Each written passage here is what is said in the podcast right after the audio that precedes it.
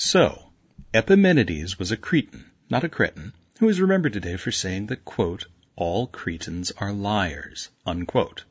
This gave rise to the Cretan paradox, which assumes that he can't be telling the truth as he's Cretan, but if he's lying, then all Cretans all tell the truth, in which case you can go round and around in a perpetual philosophical circle. Of course, if you think about it, the opposite of his statement isn't that all Cretans tell the truth, but simply that some Cretans tell the truth sometimes, which means the paradox really isn't that much of a paradox in the end. And, as it turns out, Epimenides didn't even actually say that in the first place. Also, Glenn's back this week.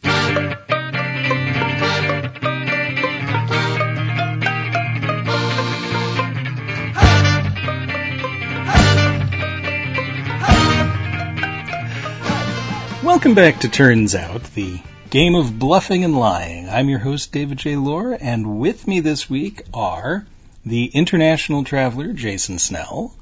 Uh, bonjour. the interstellar pundit, Scott McNulty. I don't know if I'm a pundit. I was, I was just thinking that as I said that. well, eh. Fix it in post. Fix it in post. And the uh, the interviewing Marvel Glenn Fleishman.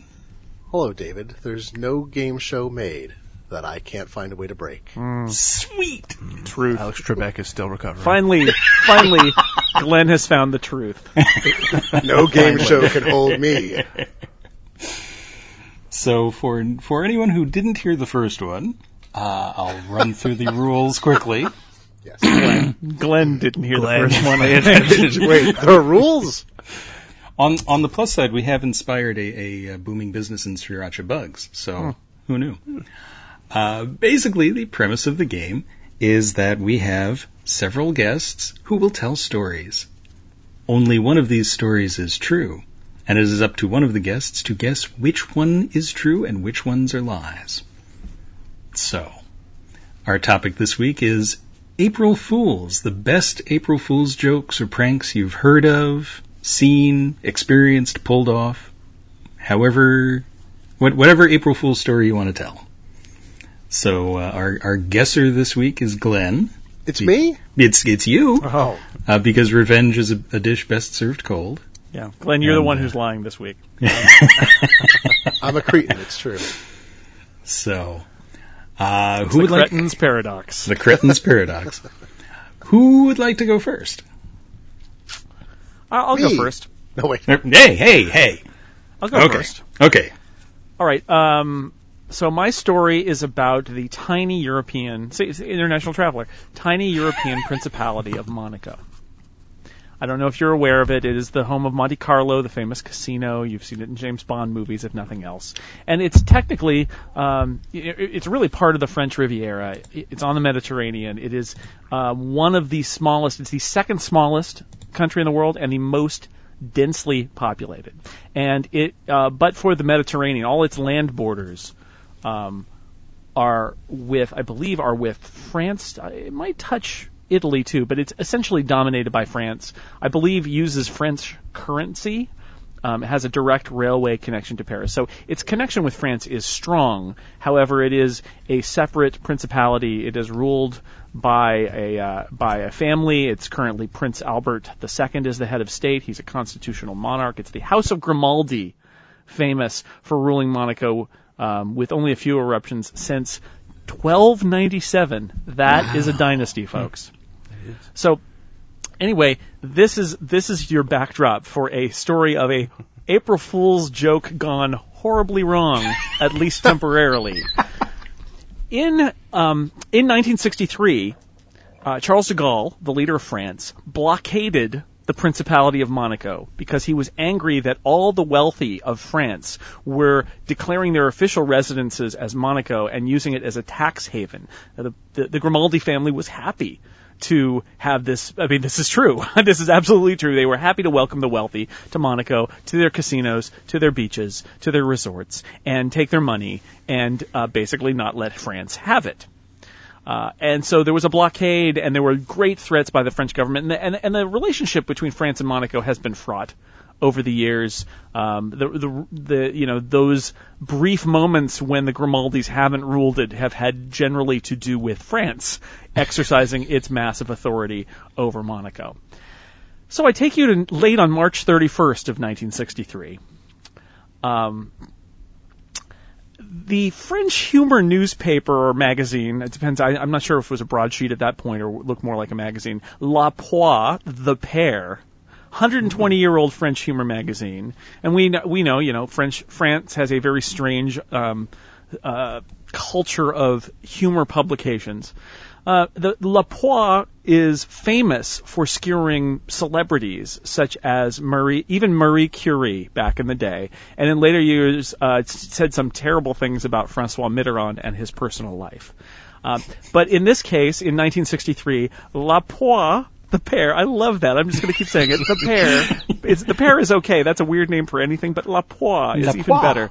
La Poire produced somehow, and I think th- it's unclear. I, there are intimations that they had a a friend of La Poire that was uh, inside the Agency France Presse, but they produced what what appeared to be an authentic Agency France Presse report and managed to get it on the wire that indicated that Monaco's Prince Rainier III had agreed to surrender his post, uh, cave into Charles de Gaulle's demands, and incorporate Monaco as a province of France.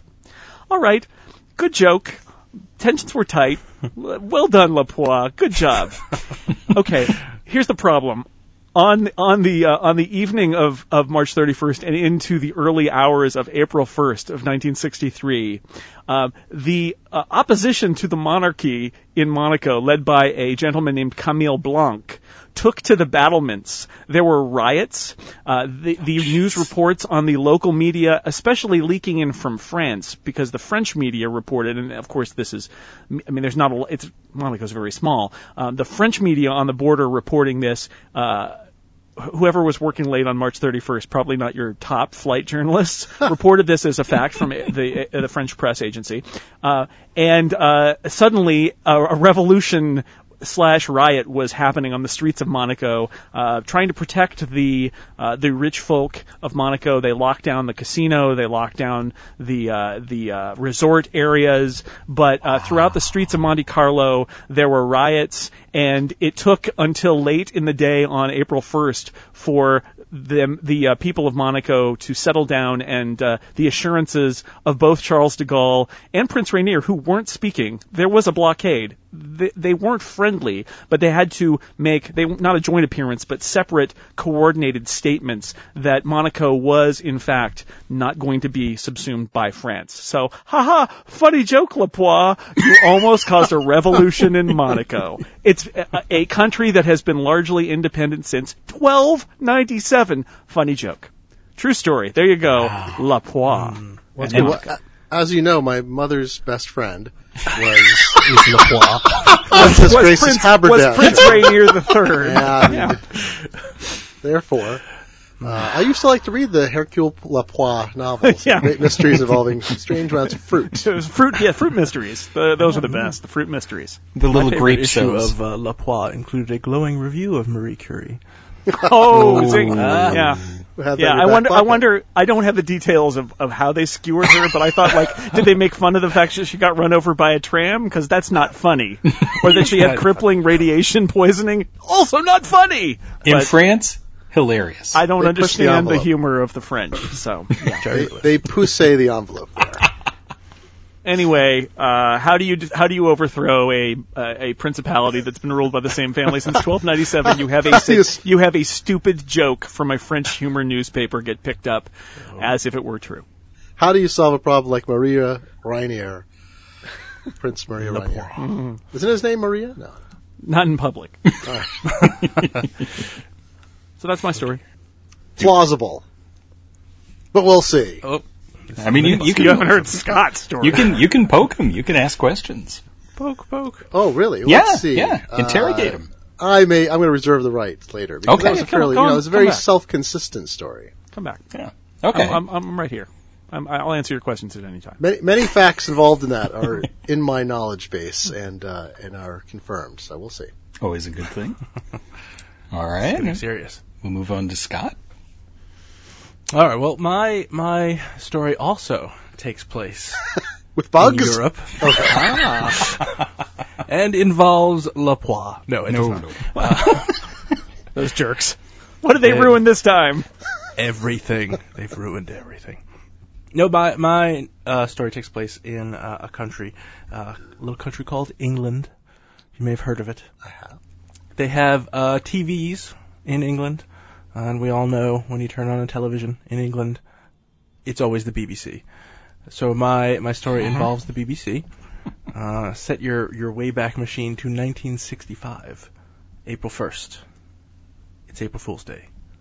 The BBC is on your TV because you're in England, and you see an interview on the BBC of a London University professor who has perfected a technology that he is calling Smellovision. Not Smellovision. No, that would come later. yes. That was introduced a few years later uh, by La Poire. uh, now, you may be wondering, Scott, what what is this Smellovision that you, you speak of? Uh, I will point out, I was not speaking of it. This London University professor was speaking of it on the BBC. Good distinction. Uh, yes, he uh, said that you would viewers soon would be able to smell a number of things pouring out of their TV thanks to this new exciting technology that he had perfected. Uh, and basically, he had uh, a machine that that breaks down the uh, component sense of various things, uh, and then transmits it through the screen of televisions across England into the homes of the British public, so that they could enjoy smells like uh, chips, I suppose. I don't know what you smell in England. Uh, yeah, fried fish, perhaps. Curry. Um, I mean, not in curry, 1960 yes, Not in that's right. 1965, though. Uh, the Queen, perhaps. What does she smell like? The scent of royalty. That's, It what. smells purple, I believe. purple Tea. and uh, a, Earl Grey a- tea. A, hint of money. Uh, and slight oppression. uh, and so the, the molecules uh, were transmitted through the screen. And so the professor, of course, you, you can't talk about this smell-o-vision technology without demonstrating smell-o-vision technology. So he put two things that every British person in uh, 1965 wanted to smell from their TV: coffee beans and onions. Uh, which I can only assume the British people mixed together into some kind of god awful beverage. Uh, and then he asked viewers to report if they had smelled anything. Uh, people called uh, the BBC and they reported that they they smelled very strongly uh, coffee beans uh, and onions, and some even said that their eyes were watering thanks to the strong scent of onion that was wafting off of their screens into their tidy English living rooms. Wow. Which I guess they call sitting rooms, maybe. I don't know. Someone can Drawing rooms? No, sorry. We call them English living rooms. They just call them living rooms. They call them. Fo- I believe they call them football. Oh, that's right. Soccer, I believe is the right term. So that's Also, it. also, 1965. onions and coffee. That's bangers and mash. Uh, Oh, onions oh. are, are bangers, and they and English people call coffee mash. I thought it was bubble and squeak. Bubble and squeak. Like The onions bubble and the coffee mash. squeaks. Hold the Uh, bangers. this is this is a very interesting. This is a troubling uh, topic, David, because It's, it's lies to about lies. There's lies about lies. But Wheel, this is perfect for me, obviously, because I don't know the truth from a gears. lie, or a lie from a lie. But uh, so uh, so Scott, so people were people were convinced of this. There were reports from all over that people said they Yes. smelled these smells. They they did indeed. They they reported smelling them. One can assume these were gullible, foolish English people, uh, but they did. There were reports. Were there any Martians reported? That's the. No, that was that was uh, many decades earlier. I see. I wrote an article for The Economist about uh, scratch and sniff, as it turns Ah. out. Called microencapsulation. that that great uh, 1940s English comedy duo. It's scratch and sniff. In England, they were known as Bubble and Squeak. That's right. That's good. Uh, I don't think there's any questions I can ask because uh, if Scott's lying, he's going to tell me lies about lies that don't need to be plausible. So it's hard to come up with more plausibility. But I, it's a very good story. I like the story. Okay, and I, I have one about uh, someone who was glenning well before glenning was a thing. Ooh, I know him. Ooh. And and you know him, of course. um, well, I mean, we all know George Plimpton, right? Who? Uh, Oh, I have a George Plimpton story, but go ahead. Oh, of course you do. And But you know, he knew everyone. He he did everything. He was he was notable for pretending to be uh, many things, including a Detroit Lion for at least one book. And uh, and and I know as a as a baseball fan, Jason can uh, vouch for this. Uh, he's famous for creating the part yogi, part recluse pitcher Sid Finch of the New York Mets, which was a, a big cover story on Sports Illustrated one year. Yeah, Uh, yeah, that was the 1985 April Fool's issue of Sports Illustrated. Right, right. He was he was notable for throwing a 168 mile an hour fastball, which was 65 miles an hour faster than anyone. And uh, the, the beautiful part is the subtitle on the article. If you took the first letter of each word, it spelled out "Happy April Fool's Day," Ah. which is a beautiful, beautiful thing. And uh, now, being video game types as we are, uh, you may also know he was a spokesman for Mattel's Intellivision game system when it came out.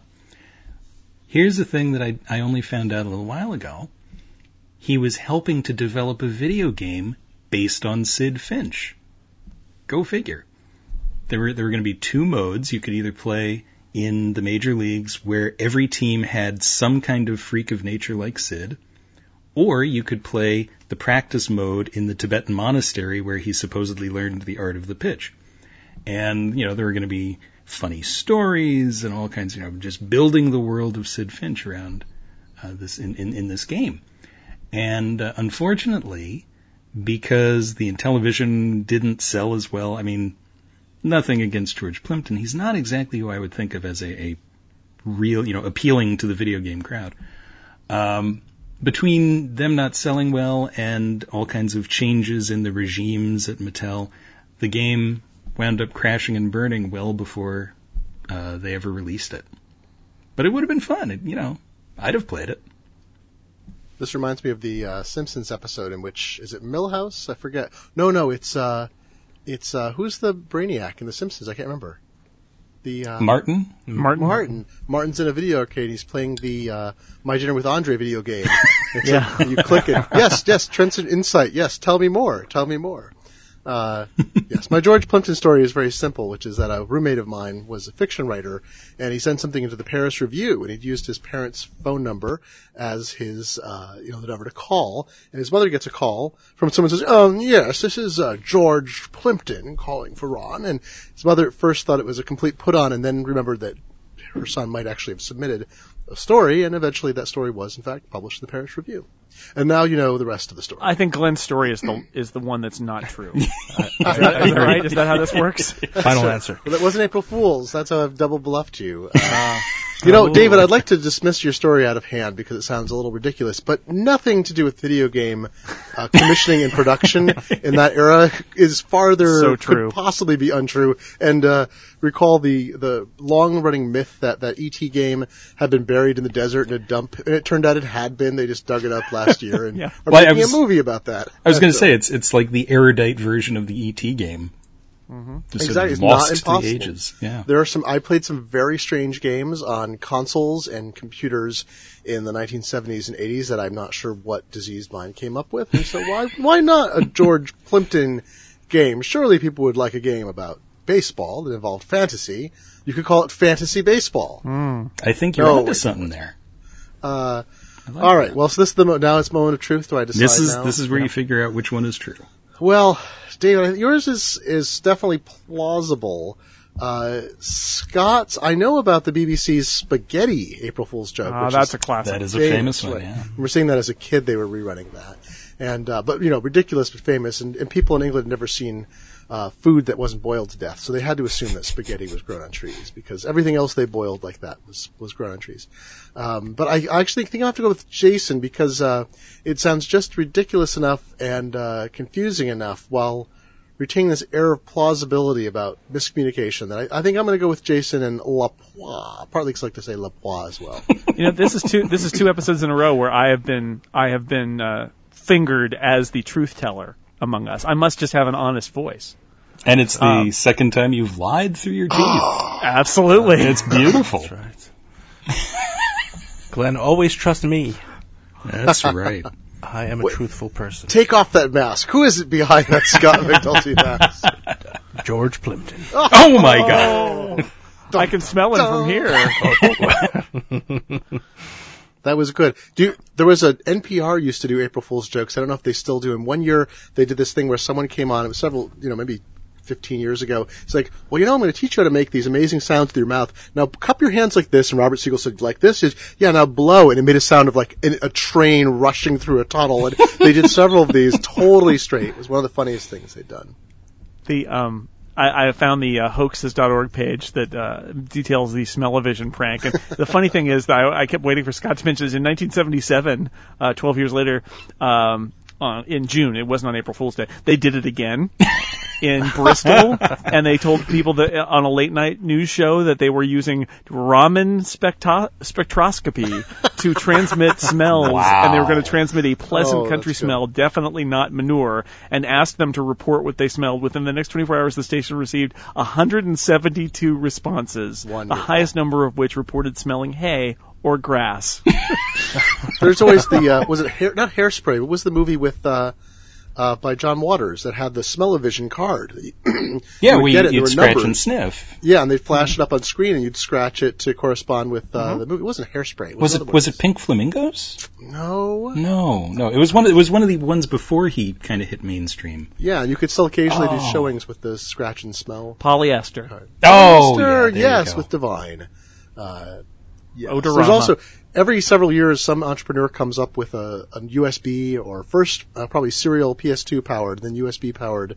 Someday they'll be Thunderbolt powered or USB Type C powered Smell-O-Vision. Uh, It'll, it'll be keep hearing about wireless. Nobody wants to smell your smells. That's the bottom. We don't. Nobody wants it. Good. No, it's never gonna. Ha- no, don't do it. Who needs a smell? Well, I, I just have to say that I wish. Uh, I, so let me, in my defense, uh, Monaco was blockaded by Charles de Gaulle in 1963, who was angered by its status as a tax haven. Um, everything else is a lie. La Poire is not a thing. La Oh. Poix is a lie. That is that is such a great name. It's a lie. It was good. So It was good. I thought it had been blockaded. I had some vague Yeah. recollection. You So gotta you gotta put some true. truth in the lie. That's Yeah, right. But there, there, it was never the the Grimaldis were never in any danger in 1963, They had the nuclear bomb anyway. So Mm. and all the they had all of France's money. I think also Even was even more important. Yeah. part of Is the that- issue. isn't that the Tom Lehrer line? It's who know who's next to go? Maybe Monaco. Could be. All right. Well, are we ready for the true or false round? False. No wait. Right. Oop. True. Ruining it again. I'm ready. La Poire. Uh, and and in in your honor, this Repair. this week instead of the lightning round, it is the Fleishman round. Oh. So, but Full of glenning. so this is for everybody. We've got ten true or false questions. Number one. Virgin Cola once ran an ad warning customers not to buy blue cans because thanks to new technology, when their soda passed the sell-by date, it would react with the metal to turn the can bright blue. No, false. False. It I'm is- gonna. Hmm? I'm I'm gonna I'm gonna say. I'm also gonna say false. It's true. Oh, and my and coincidentally, quote unquote, Pepsi had just introduced a newly designed can that was bright blue in Britain. Oh. So don't buy the blue cans. Number two, the Financial Wait, Times. wait. Oh Was it true that they said it, or true that it was true? No, it's true that they said it. It wasn't all, true. All, all of these are April Fool's prank, pranks. Ah. oh, I I'm sorry. I Wait, what game are we playing again? Bugs. Um, okay, number two. The Financial Times fell for a press release announcing a sponsorship deal whereby the Royal Observatory would rename Greenwich Mean Time as Guinness Mean Time. That's true. True. That's absolutely not- true. That That sounds is true. It's because the press release leaked a day early, specifying details like counting seconds with not with the traditional pips, but pint drips. They issued a hmm. very curt retraction. Hmm. Number three.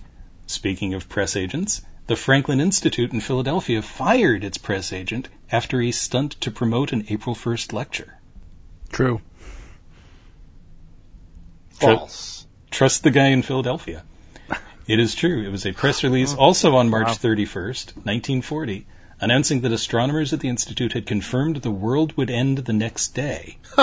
with the quote, This is not an April Fool's prank. Unquote. it was merely a lecture on the question, how will the world end? Hmm. Uh, number four, speaking of NPR. NPR shared a story titled, Why Doesn't America Read Anymore? None of the people who commented on the story actually read the story. Well, that that sounds true to me because commenters don't read stories. That's true. I think that's true. Uh, I'm going to go true as well. The entire story is, and I quote, We sometimes get the sense that some people are commenting on NPR stories they haven't actually read. If you are reading this, please like the post and do not comment on it. Then let's see what people have to say about this story. Unquote. Number five, the BBC reported that in order to keep up with the times, no pun intended, Big Ben was going to go digital.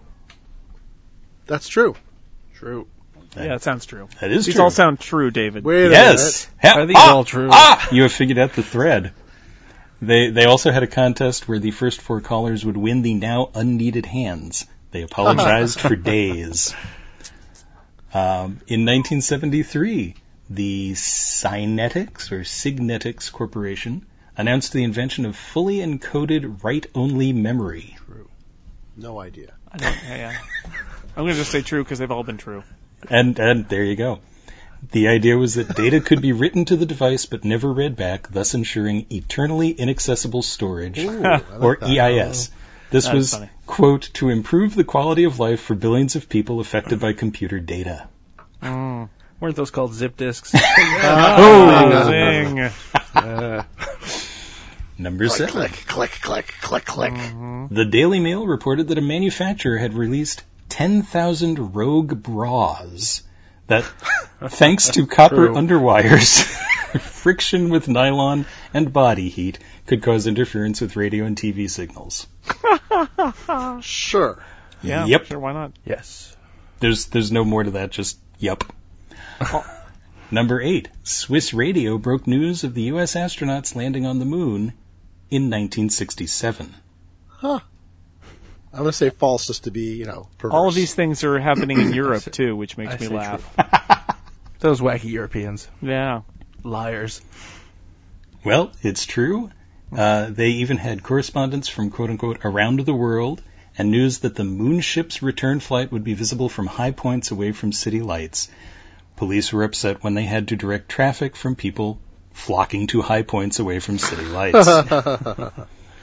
Number nine, PC Computing Magazine once ran a story about a bill introduced in Congress, bill number 040194, Oh, to make it illegal to use the internet while drunk. Oh, yes, that's true. sure. That is true. It was a John, a John Dvorak story, Uh, John Dvorak, yeah. noting noting that Congress apparently thinks being drunk on a highway is bad, no matter what kind of highway it is. Oh, so that's when John started actually not using the true. Oh, never mind. No, he, he had not Subway. been telling the truth for years before that.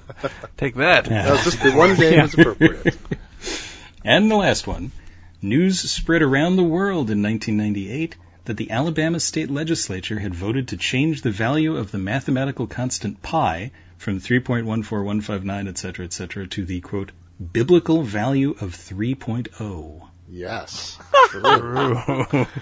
Well, that's a good joke, so I hope it's true. It is true. Physicist Mark Boslough wrote about it in the New Mexicans for Science and Reason newsletter as a spoof of efforts to circumvent teaching of evolution in schools. Hmm.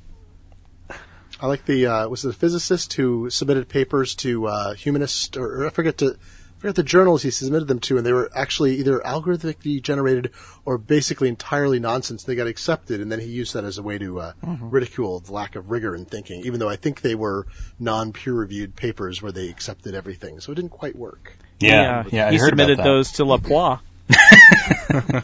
La Poire turned them down. La Poire, sweetie, La Poire. So that was that was a fun round. That was We um, we didn't Glen, Glenn didn't ruin anything. Yeah, I don't know. even know Not what's yet. happening. Not yet. I know. Well, the the game is still young. No, it's over. No. April Fool. So I guess I guess it turns out all I have left to do is thank all of you for being here. Jason Snell, Au revoir. Au revoir. La poire.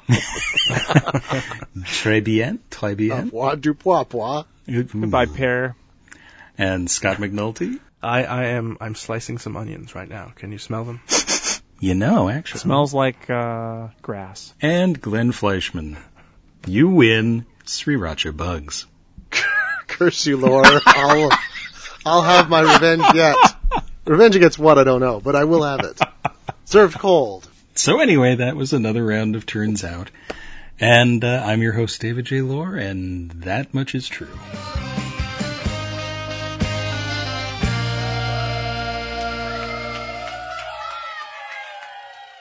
I like the debate club, the uh, Star Trek debate club. It's quite nice.